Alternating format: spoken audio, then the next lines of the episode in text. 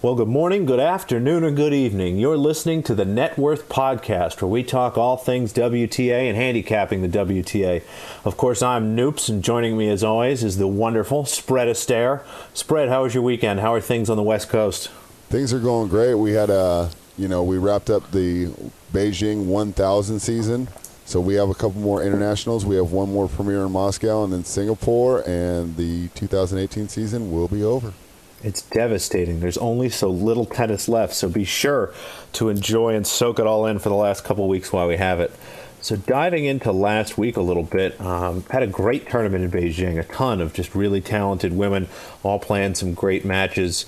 Um, you know, flipping through. Um, you know, the Sloane Stevens Dominika Cibulkova match was fantastic.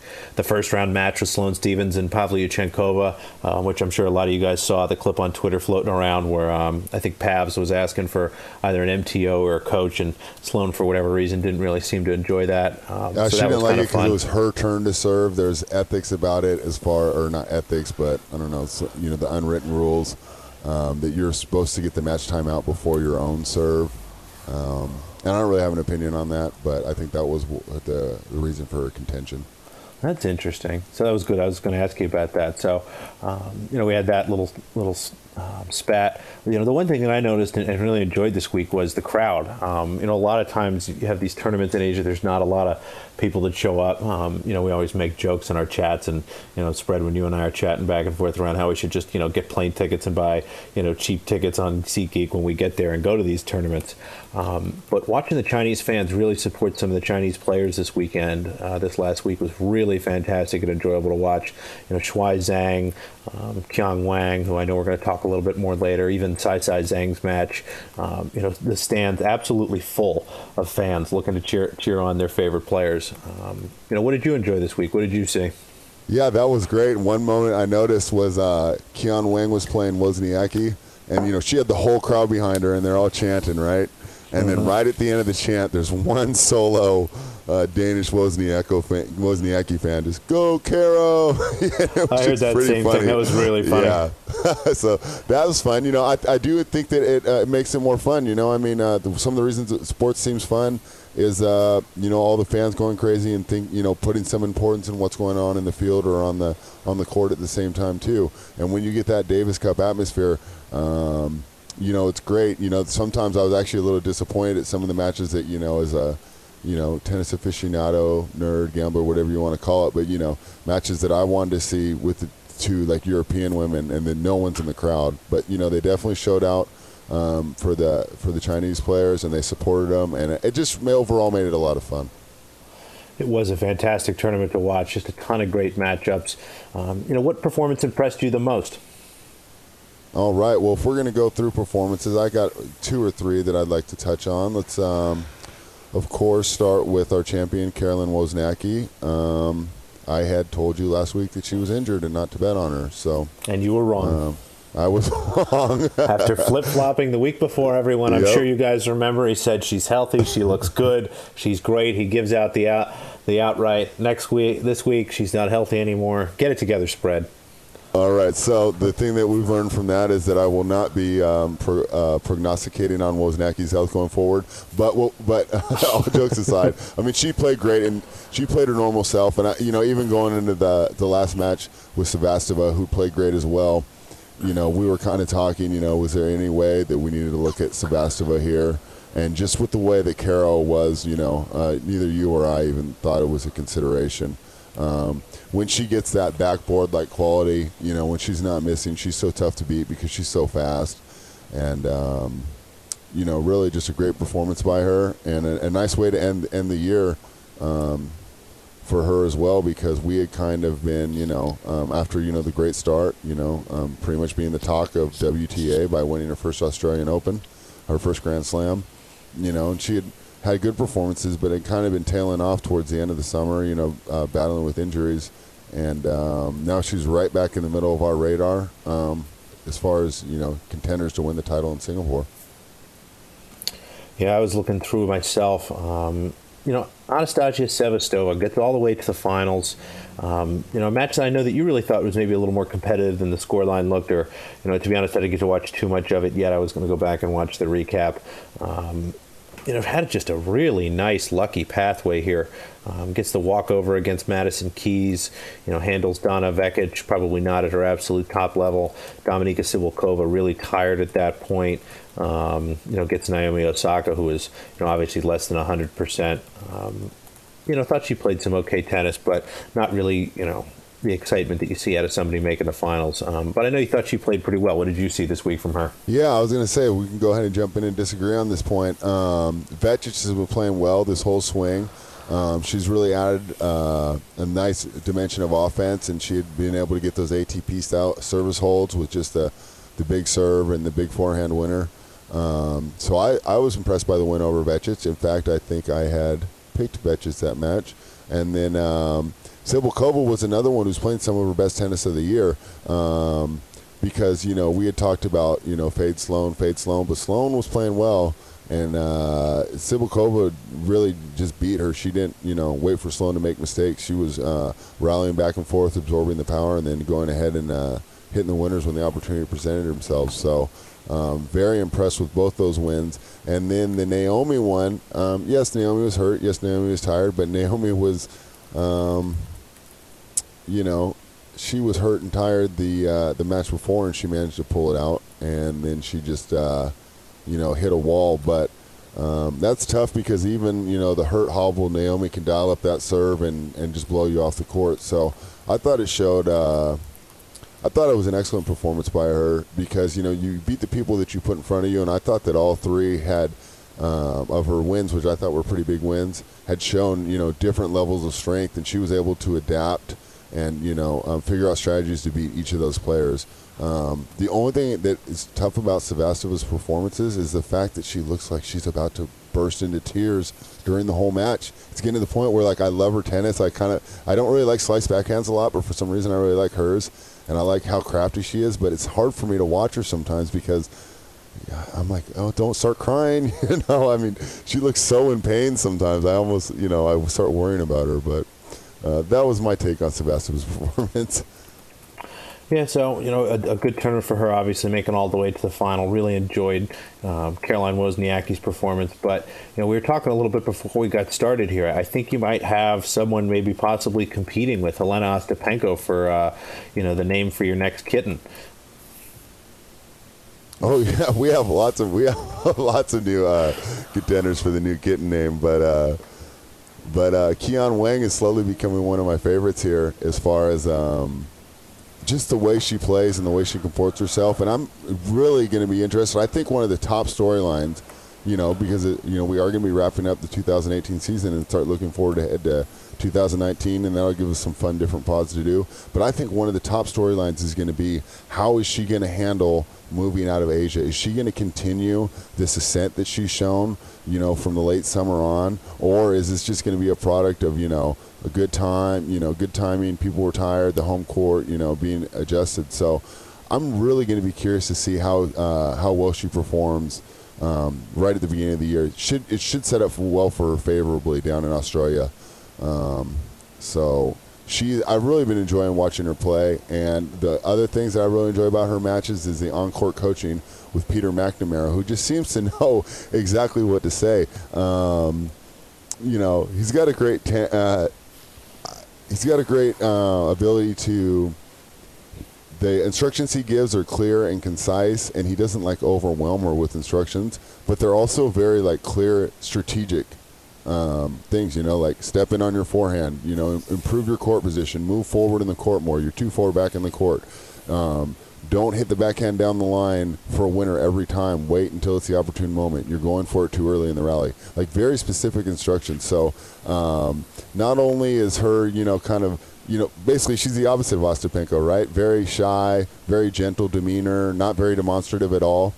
Um, you know, to go along with Peter McNamara. I just think that they're a really fun pair, and uh, I've really enjoyed that this whole swing. The coaching moment's been really great on court because he is really just a fantastic coach, and like you said, he has this this simple, straightforward nature about him that you know, even if you're new to the sport, you know, you're not watching a lot. I think it makes a lot of sense to you. You understand what he's talking about. Um, you know, you, you can see on the court, you know, the changes that are being made or, or, what he's talking about. So really enjoyed that, and just overall a really fun week in Beijing. A lot of great matches and a lot of great performances. So anything else you want to touch on, spread, before we dive into this week?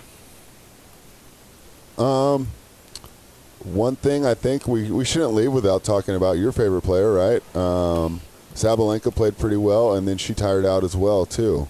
So enjoyed her uh, performance, but uh, yeah, just really ran out of gas. I thought that match against um, you know Qiang Wang was really just it was really frustrating to watch. To be honest, she um, you know has the power and the talent to really you know blow probably Wang off the court if she's you know at her best playing her game, but um, just really hit a lot of losers. Um, you know, a lot of shots that were out, a lot of shots that were just a little off, and kind of got frustrated. I'm you know, as excited as I am about her season, I'm not expecting too, too, too much these last couple months. Um, she looked a little fried. Yeah, and the disappointing part was, um, you know, even though her ranking's not that high, in my head, you know, she's a top five, definitely top eight player.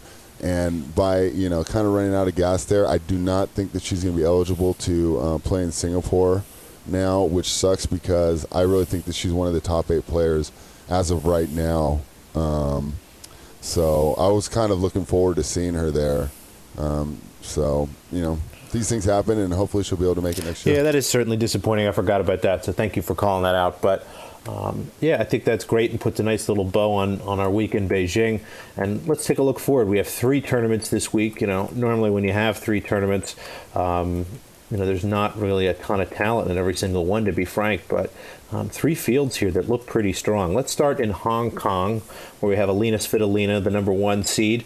Um, looking down through some of the uh, bigger names that are here, um, Qiang Wang, who we talked about, um, Garbine Muguruza, um, who seems to be a little more motivated. You know, um, really hard to tell when she seems interested in playing tennis and not, but um, you know, showed a little bit of something last week. And then kind of looking through here to the bottom half, we have Shuai Zhang um, as well as Zarina Diyas. And of course, your favorite, Helena Ostapenko, who I'm sure you'll be betting on. Uh, is that true? Not at all. Um, she's definitely hurt. You know, she, I remember I said that she had mentioned it on Instagram, you know, so the the hardcore, you know, weirdos or whatever like me that actually knew about that kind of knew she was carrying it. But she had mentioned it in, in the press conference. Um, she lost 6 0 6 0 to Wang, who's, you know, playing well and playing great right now, but 6 0 6 0 is not, you know, obviously, you know, she's not playing very well at all. And so um, I was actually surprised that she played this tournament. So, I because I don't think that that's like an injury that you're going to get over. You know, it seems like she's been carrying it for a couple weeks now. Um, she has no chance for Singapore.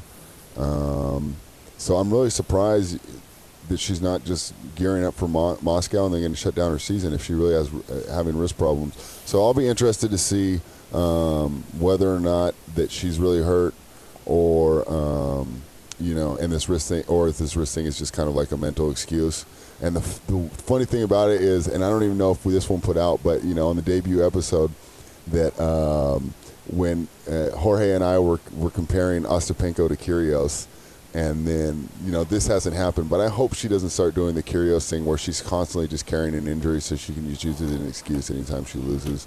That would be like to me the worst possible outcome of this whole thing. But no, I'd have to say that. Um, my very, very favorite Ostapenko is going to be a fade until further notice. And I'd even mentioned uh, to you before we started that, you know, even in that opening match, even though I don't know Kucova that well, if she's hurt, um, you know, a quarter unit on um, Kucova wouldn't be bad at plus 400. Um, even, but I don't know that. But if Ostapenko does win, I don't see any way she wins the second round in the current form she's in. So either uh, if I'm I'm actually looking to fade her, and I'd be either thinking to either do it in the first round or maybe just uh, pass. And if Ostapenko plays well, try and Fader in the second round. So we'll be sure to remember that this week as we're looking at some of the individual matchups. You know, be sure to check in on everybody's health and see how everybody's feeling. You know, we already saw, um, I believe, in a different tournament, Naomi Osaka pull out. Um, but when we look through here, um, you know, so with Ostapenko not really looking that great in the bottom half, I see a lot of value from an outright perspective. Looking through some of the women here, um, you know, Shuai Zhang, you know, should again be playing in front of a home home court crowd in China. Um, looking for her number. Um, she's at 16 to one, and then you know, in that same group, Zarina Diyas playing some really nice tennis. You know, um, hasn't had a ton of success in the tournament, but at 25 to 1, you know, given the draw in the bottom half there, looks really great. And then another um, woman who's played some really nice tennis lately, Dalila Jakupovic, a younger player, um, having a really nice season, is at 50 to 1 with, you know, what looks to be a really easy pathway. Um, the lucky loser in the first round there in Tomova, uh, possibly an injured Ostapenko in the second round. Should be looking at, you know, possibly Sai Sai Zhang in the third round, who, you know, again, will have that home court advantage. But, you know, Jakupovic Popovic should be more than talented enough to take care of her. Um, so, what are you thinking about this bottom half spread? You like those? I think you hit it right on the head. I think the one that uh, I'll be placing is uh, because 50 to 1 is just too good. And then, um, you know, we speak about hedge potential. You already have it there in the third round um, with Shuai Zhang already. So I like. I, I, think that you're right on the right track with uh, at 50 to 1, I think I'll definitely be placing a little bit on that. The other two I'll dig into a little bit more.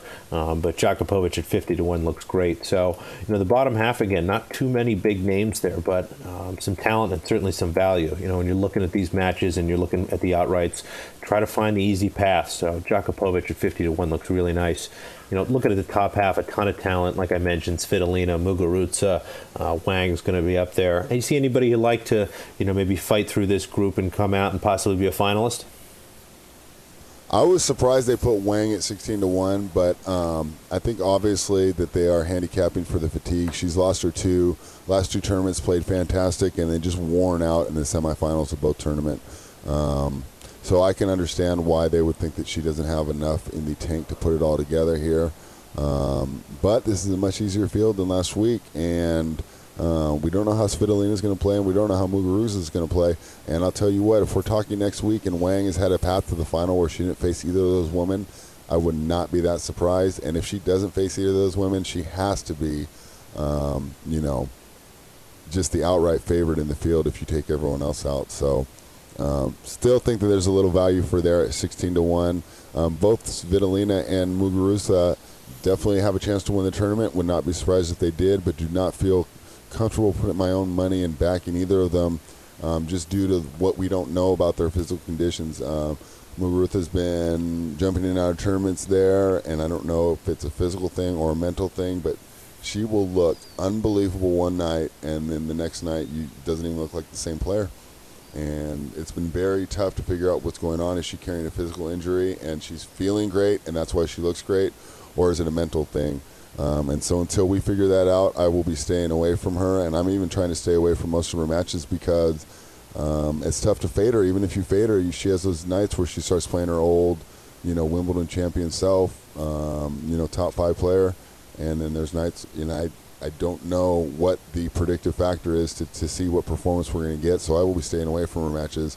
And Svitolina, a lot has been made about her physique, you know, her uh, Djokovic style diet, becoming really thin.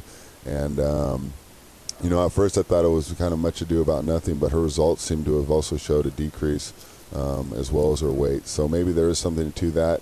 And until she kind of figures what, out what she's going on, um, I don't think there's a lot of value back in her at all from an outright perspective. I'll be kind of following form there and then just avoiding a lot of these big favorites this week. Uh, we'll get to a couple individual matches here when we finish up the tournaments, but you know a lot of really hefty favorites here, and uh, it's a lot of great reasons to stay away.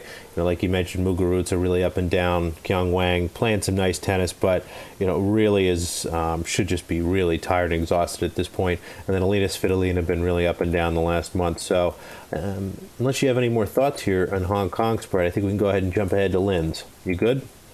All let's right. that. Yep. So Linz, we got our top seed, Julia Görges. You look at the bottom, we have Kiki Bertens. Um, flipping through it at kind of the first look here. Let's start kind of in the top half. You know, Julia Görges playing Andrea Petkovic in the first round as a wild card, then a qualifier has you know a nice couple first rounds here as a pretty easy path to the quarterfinals.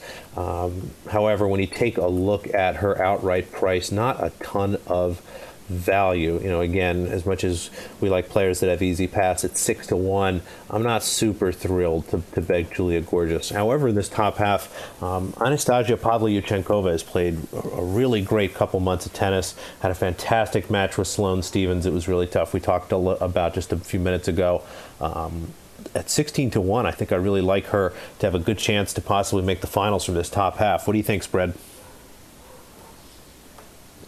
I completely agree on that one. Pavlyuchenkova is the most value that we have in this draw, but that doesn't necessarily, um, you know, equate to her winning it because I think this is this is the tournament to me when I saw the draw that I thought this would be the most fun for me to watch, and when you know uh, it comes time, you know, if they're on at the same time, these will probably be the matches that I'll be prioritizing uh, on my little WTA TV.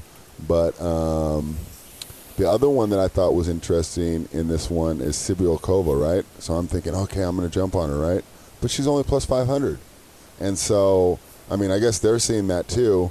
Um, and I like her, but not at that price. I just, I think, you know, I was hoping to get plus a thousand, plus 1100. I'm surprised that, you know, um, you know, they have a price, you know, they they think as highly as ever as I do. So I don't think the value's there. Although I do expect to see um, some more good things coming from Dominika Cibulkova coming forward. Yeah, absolutely. I'm excited to watch some of those matches there in the top half for sure. Um, yeah, I think I'll be putting a little money on Pavlyuchenkova at 16 to 1 myself because yeah, Cibulkova surprised, like you said, to see her as, as such um, a low number there. I think she has a, a, tougher path. I know she's got a qualifier in round one, but um, you know Stephanie Vogel or, or, Johanna Larsson won't be you know too easy to beat push over. Then she has to face Pavlyuchenkova and probably Görges. I mean, surprised to see her at a, at a better number than, than Görges. So not really any value there. Uh, diving into the bottom half, what are you seeing on the bottom half spread? What do you like? All right. So my favorites are going to be uh, Strycova and Katerina Siniakova. And I don't know if this is her official name or if the one that we just kind of made up talking about her, but Katka Sinister. Great name for Siniakova. Love it there.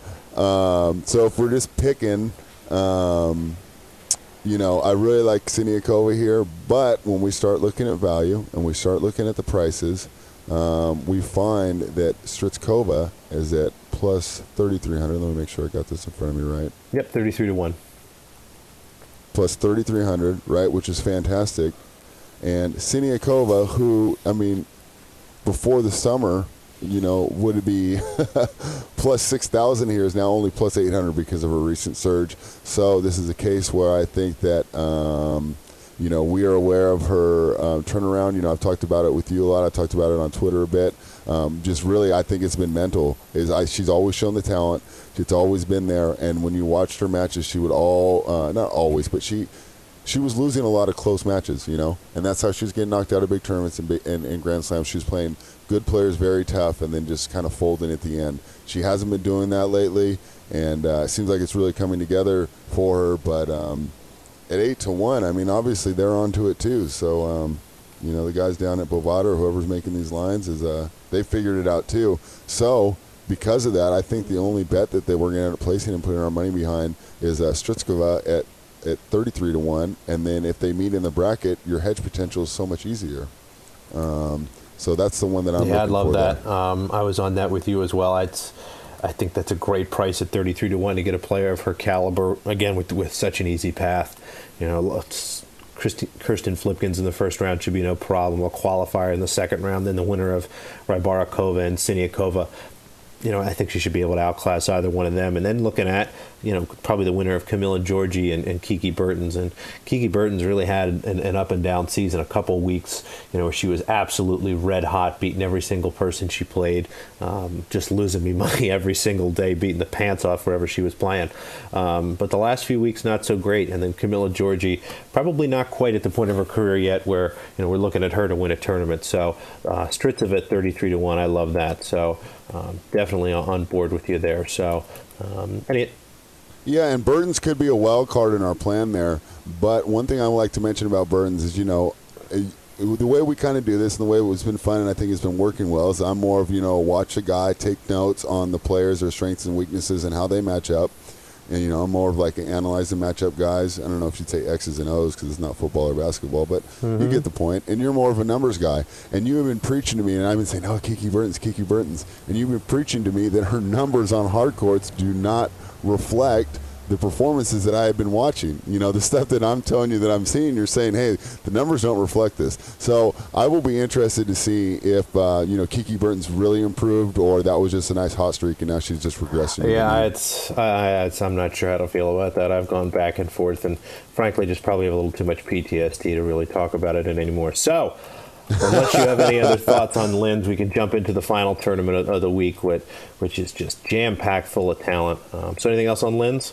Yeah, let me throw one more thing yeah. into Linz, and this is a young woman that we've discussed before, but I I would not be surprised to see Donna Vekic make some noise here.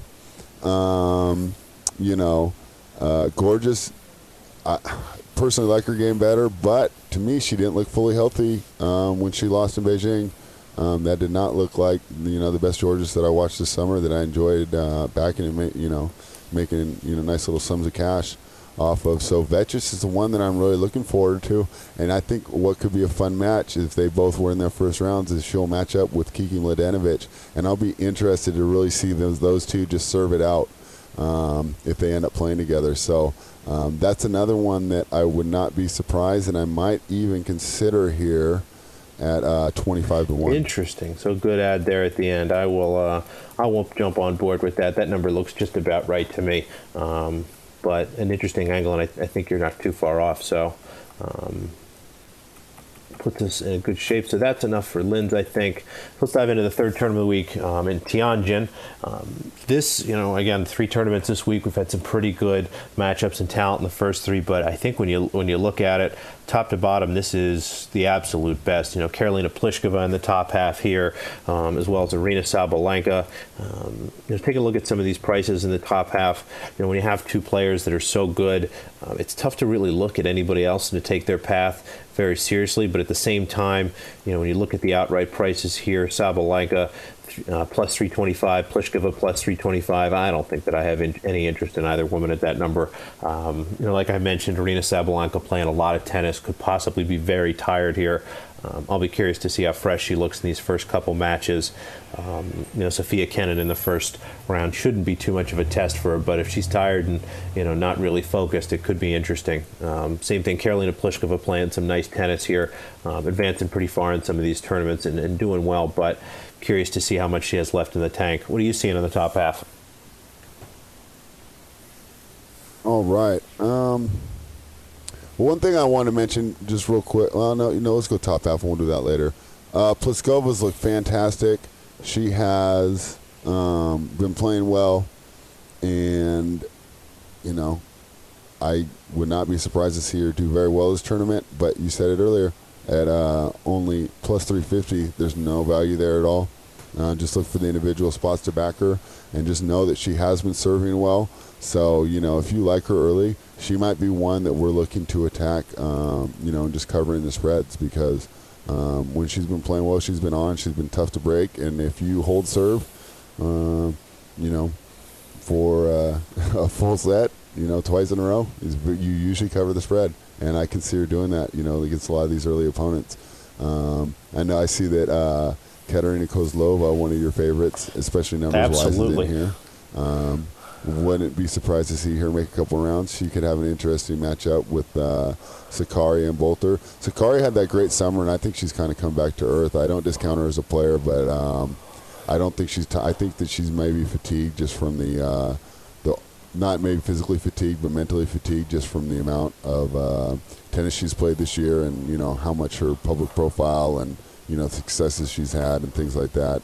Um, so I like Sakkari, but I don't see her playing her best. And then of course we do have uh, your favorite in here, and I would not surprise to see her do well again. Uh, and I would not surprise to see if she faced off against uh, Pliskobot in the uh, really excited here. for that potential matchup. Um, you know, at this time of the season, like we've mentioned a couple times already, it's always tough to see what kind of physical state and mental state these uh, women are in. From and so if we get Pliskova, Sabalenka, is that the closest thing we can get to the ATP version of uh, You know, Isner I was kind of thinking about that. I mean, I guess you know, anytime you're talking about big servers, you can't take Serena out of there, of course. Um, but she's not quite 100 percent or really playing in these these tournaments. But yeah, Pliskova and Sabalenka, I think, will be the closest thing you could possibly get. unfortunately, to an ATP match because I don't know about you, spread, but my one of my favorite parts about the women's game is that it is so much different than the men's game. We get to see so many more rallies and so many more breaks to serve. I think it's just much more interesting. That said, I'd be really excited for that match, and I think it'll be fantastic. Yeah, I'm looking forward to that one too. So just uh, I know that we had enjoyed uh, hitting some of those overs on those ATP big server styles. So um, one thing we might need to do is start looking into that, especially if we can get some matchups like these and, uh, and absolutely for sure. So it sounded like you had something to talk about on the bottom half. So I'll let you dive in. What do you think? What are you looking at on the bottom half? What's got you excited? All right. So, from an outright perspective, I think that the person that you want to back will be the winner of the first round match between Shuai and Tomljanovic, which is a um, pretty common rivalry here in this whole Asian swing. This will be the third time they played in this Asian swing. They played in Seoul in the semifinal, where um, Tomljanovic uh, beat um, Shui and it was a three-set match. Six four five seven six four. Excellent, and then they also played a three-set match, um, which uh, Shui won, and that one was four six six two six zero. So you can see that she really turned it and on. Actually, while you're talking a little um, bit, I'm um, going to look this up. I think the winner of those matches in both tournaments made it to the final. Um, I think Hsieh, when she beat Tomljanovic, actually won Hiroshima. And I'm going to look up right now. I mean, I know Hsieh won Hiroshima, so in that match, she ends up going to the finals and winning. And I think in this in Seoul, Tom Tomljanovic ended up making the final. I don't believe she won. And That's right. She lost to Bertens in the final because I remember I got a big plus 300 on her, and I thought it was worth a little value. And uh, they split the first two sets, and I kind of liked it. And then Bertens just kind of slammed the door with the 16th yeah. third set. Good memory there. Um, so, yeah, the same thing you were kind of talking about an opportunity where, you know, we've seen it before twice now. They've played each other, and whoever won has at least made the final. So, um, I think you're definitely onto something there. Right, because the numbers we're getting here is we have Tom Tomljanovic at uh, plus 5,000 and Shui at plus 4,000. So, um, because they play in the first round, I don't really like giving out both as outrights. I would rather. Um, you know, like I said, try and decide who's going to win the first round match. I think that you said earlier that Tomljanovic is minus 140. Is that Let's how that pull that up, or? and you know, I think we could just dive into that. Um, you can get. We, All right, yeah, we'll we can finish one. up our thoughts in the bottom half, but I know we wanted to hit on that and you know, I love the tease, but let's give the people what they want. Um, pulling it up right now. Da, da, da, Unfortunately, I lost that in just a second. But um, actually, it was lined pretty evenly. I think Tom, um, Tomljanovic was minus 120 and Hsieh was actually minus 110. So essentially, a coin flip in the bookmakers in the bookmakers' eyes. What are you thinking? Um, why don't you break this down for us? Right, and so um, like I said, um, for the, if I'm going to make a future pick here, I'm going to take the uh, who I think is going to be the winner um, uh, of this match right here. And the reason that I would favor Shui is uh, just basically the home court and, um, you know, just uh, these Asian girls have done very well on this Asian swing. And I just think that uh, there's a lot of value in taking them because they're going against the names that we know more because, you know, the Eastern European and the American players and stuff do, do uh, better, um, you know, in Europe, Europe and America. But um, they're getting under since the majority of the tour is also there. Um, these Asian girls are getting undervalued. I, I, like Shui there, and I think that I'll be taking a, uh, nice little outright at Shui at plus 4,000. Yeah, I'm going to wimp out and not actually pick the winner of the first match. I'm just going to take them both. what do the uh, numbers it's say? It's really close. Let me, let me, pull it up. I had it. I was looking at it earlier. Um, you know, both women actually right around plus or minus zero games on hard court, so um, generally play very close matches. Yeah, Hsieh uh, plus point zero three games, and uh, uh, twice as good at .06. So essentially, you know, right on top of each other. Um, it's so hard to bet against either one of them. Tomljanovic just has a lot of talent and someone I expect to get better and better as, as she continues to play. And Hsieh being just one of the smartest, craftiest players, someone who is just going to, you know, not only let you beat yourself, but just, you know, pour salt in the wound and keep rubbing it in for the entire match. Yes, she does. She just figures out what what makes you uncomfortable, and then she it's just unbelievable. It. So at forty and fifty yeah. to one, I certainly don't mind having both of those tickets, um, and I think I will be grabbing both of those. Um, you know, taking a look at the rest of the bottom half here, you've got Caroline Garcia, Petra Martic, Elise Mertens. So, you know, honestly, you need that 40 50 to one with, with some of the big names that are down here. Curious to see how uh, motivated Elise Mertens is, and Caroline Garcia has been playing some really nice tennis lately. Um, uh, just a mercurial. Did you think so? I don't think she's well, been playing she's been that playing well for how right. She's been talented playing she good is. and then bad. Um, I think the word you used so accurately was mercurial um, to describe her game. And uh, you know, I, I've watched a lot of her matches. Oddly enough, given some of the timing, um, not someone I normally watch, frankly. You know, given other options, but. Um, hitting just a ton of great shots and then just a ton of bad shots. So curious to see what, what she can do and if she can put it together for a whole tournament. But um, you know, qualifier in the first round, probably Begu in the second round, and then you know Petra Martic she should probably be able to beat. Um, an opportunity, I think, for her to maybe do something, but um, you know, looking at her number, not terribly excited to um, back her to win at. Um, let's see, Sorry, I just looked. They're at four and a half to one. Um, not nearly enough value for me. No, there's no value Absolutely. there at all. Is there anything else you see? Go and ahead. when I, I was gonna say on my notes here, since you just discussed it, I had actually uh, written down that you know Garcia and and Martic, I thought was kind of like you know a tale of two two different women and completely going in completely different directions. I think that uh, Garcia is you know very very talented, and she's not not not to you know say anything bad. You know, she she's just not playing her best tennis. I've seen her play better tennis. I've seen her play, play better tennis this time last year. 2017 Carolina Garcia, right right now beats this 2018 Caroline Garcia. So she's not maximizing her potential right now for whatever reason. And I'm not saying that's bad at all because out of all the women on the tour, she has you know the some of the top potential. In Petra Martic, I'm I'm seeing a woman that is maximizing her potential right now. And she's really playing to the top of her abilities. So if they do end up meeting, um, which they might if they both win their first two matches, I'll be really interested to see. Like I said, that's really like a form versus talent. You know, uh, Garcia is much more talented, but Martic's form, current form, is so much better. Um, really be interested to see that match if they do end up meeting up. So, uh, really be fun to see uh, that one play out, and just uh, you know that'll kind of kind of shape our views of these players. You know, as we're ending the year here. Yeah, so and I think uh, we can probably wrap up these outright previews here just to go back and quickly recap. You know, we like Djokovic at 50 to 1 to win the tournament in Hong Kong this week. Taking a look at Linz, um, Strycova 33 to 1 looks really good to both of us. And then taking a look at Tianjin, um, spread is going to be taking um, whoever he thinks is going to win the Hsieh Tomljanovic match, which I believe is I'm going to be Hsieh. Hsieh. And I'm going to wimp out and just take them both. So uh, a couple outrights there for you, there for you guys. And if Tomljanovic wins, we're gonna have a very fun pod next week. If she wins Absolutely, the I'm whole going to make I'm going to make fun of spread for, for giving much up. fun will you have with that oh, one? You gave up one unit, you know, on a forty to one ticket. Blah blah blah. Which you know, Yeah. people. By the way, the smart thing is generally not to bet. So uh, spread probably making the smarter of the two decisions. So when they both do lose, you can laugh at me for burning the extra unit on the way. So. Um, you know, as we did last week, and I think we really enjoyed uh, doing. Go, let's go through a couple matches here to try to handicap them. I'm just flipping through. Um, you know, unfortunately, the, the book I'm looking at doesn't have them quite in a great order here. You know, one of the matches you talked about, um, your girl Ostapenko playing. I'm seeing her as a minus 550 favorite. Um, I think we can pretty clearly warn everybody to stay as far away from that as possible. And without, I think, either one of us really knowing that much about Kucova, um, I'll be doing some research to see, you know, anytime you can get somebody plus six games and plus 400 in a tennis match, it's hard to think that there's not some value there.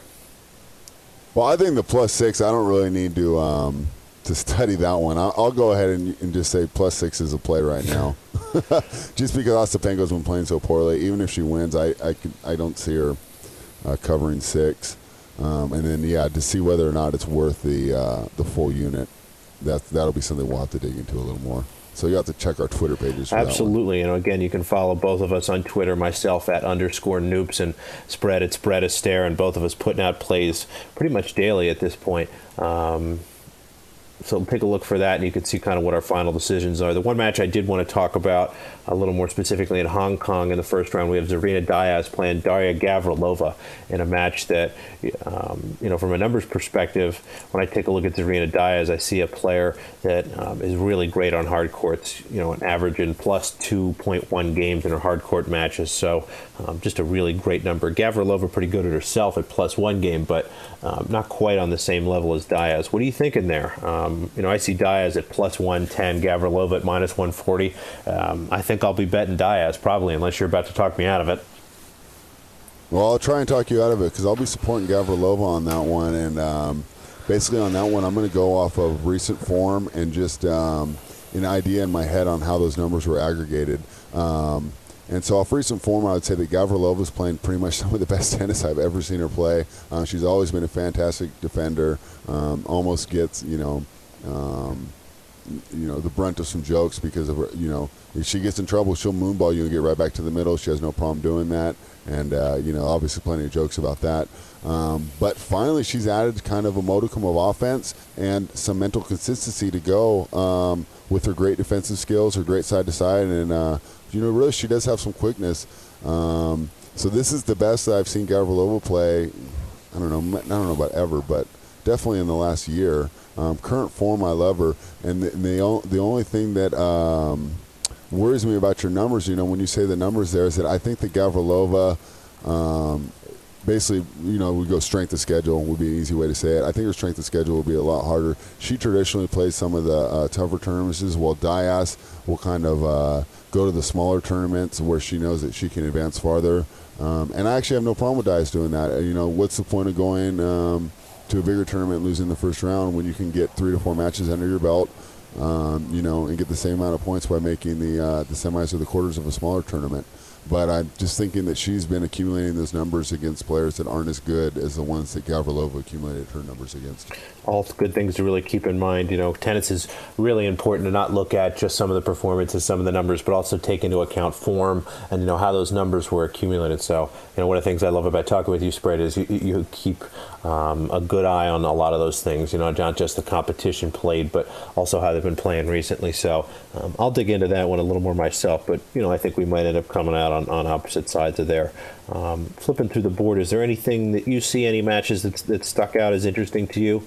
Um, for the first rounders in Hong Kong, that was it. For the only the only one, the one that I wanted to uh, talk about maybe would be uh, just for an interest, and I don't even think from a wagering perspective, but I'll be interested to see how Dolehide, who uh, back in America looked okay this summer, you know, looked like she was kind of starting to put it together, and then is kind of falling apart uh, recently. I'll be interested to see her play against uh, another woman with very good hard, hard court numbers in Ana Bogdan. I don't know if there's a lot of wagering availability there, but um, I don't think there's going to be a lot of value to be had. But I, for a guy like me that really enjoys watching the form and stuff, I think that'll be fun to see. Um, I'll be interested to see how Dolehide's playing right now, even if just to keep it in a, uh, you know, kind of like a, you know, mental uh, library or, or, mental check on so I can compare it, you know, when the uh, hardcore season starts up next year. Yeah, so I, th- I, think that just wraps about all the other ones I wanted to talk about in Hong Kong.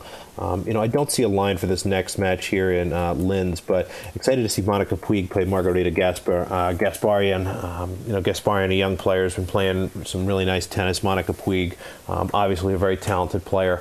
Um, you know, expect Puig to be favored there, and you know, I'll probably um, can't imagine that there'll be too much opportunity to bet Gasparyan, But you know, if we get that magical plus four and a half games, I'll be thinking about it. But um, any thoughts on that match?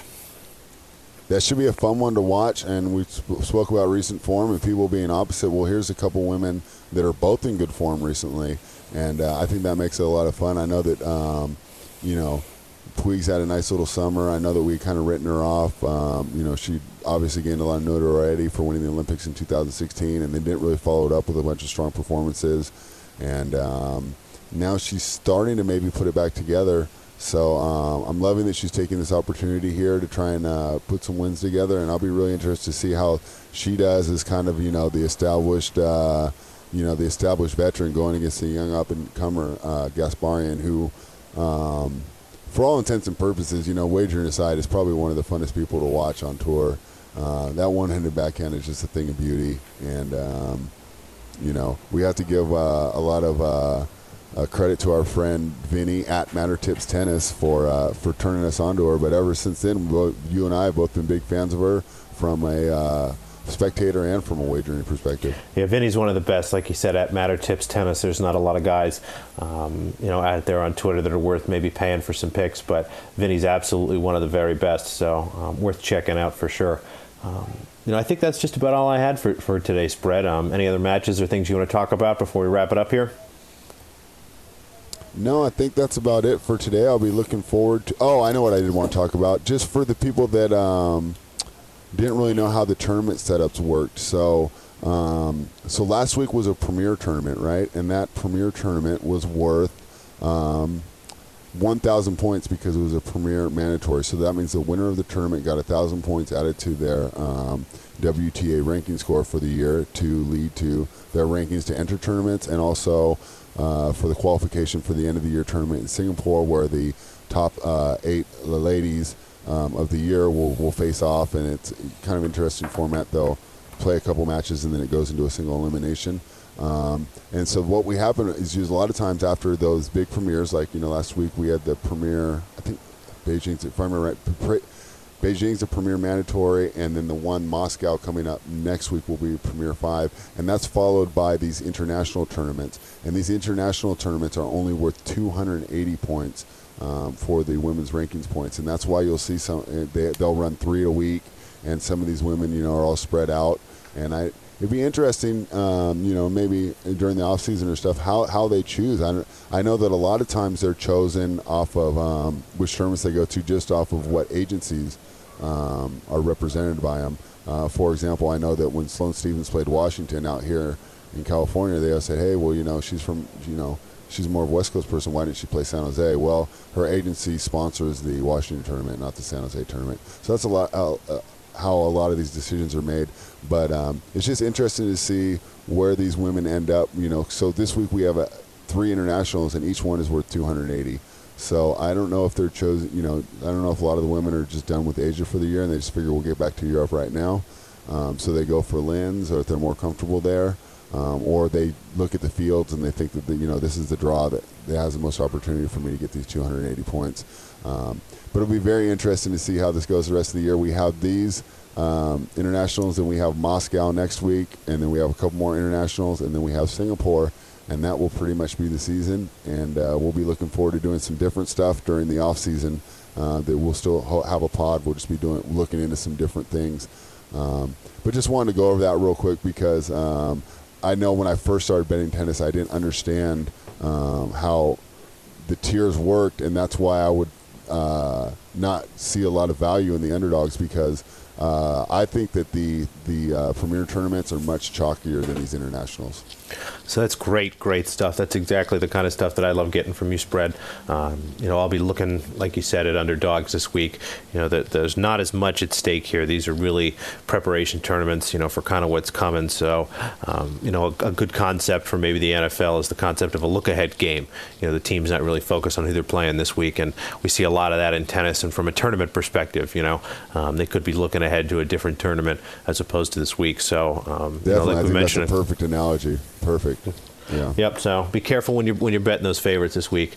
Um, so that's some great stuff. And like you mentioned, we will be, of course, having podcasts during the off season, even when there is no tennis. Um, you know, it is a short off season, probably only about seven or so weeks. But um, please reach out to us on our Twitter account at Networth WTA. That's the podcast account. Again, you can find me at underscore Noops and spread at spread Astaire. You know, send us your questions, send us your comments, let us know how you're doing.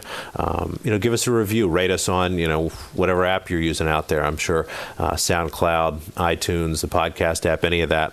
Um, you know, let us know how you're doing. Put some questions out there, and we'll be sure to keep track of them and use those ideas um, as the off season comes. You know, so we can keep putting out some some great content here. Um, but as I try to do every podcast here towards the end, I just want to give a shout out to the hardest working man in Canada, our compadre, our third amigo in waiting, Jorge, um, up there kissing babies, shaking hands, doing everything he can um, to build a political career north of the border. And we wish him the absolute very best and um, look forward to him coming back whenever he, he's ready. So um, thanks everybody for listening and uh, have a great week. Yep. Have a great week, guys, and uh, good luck in all your wagers.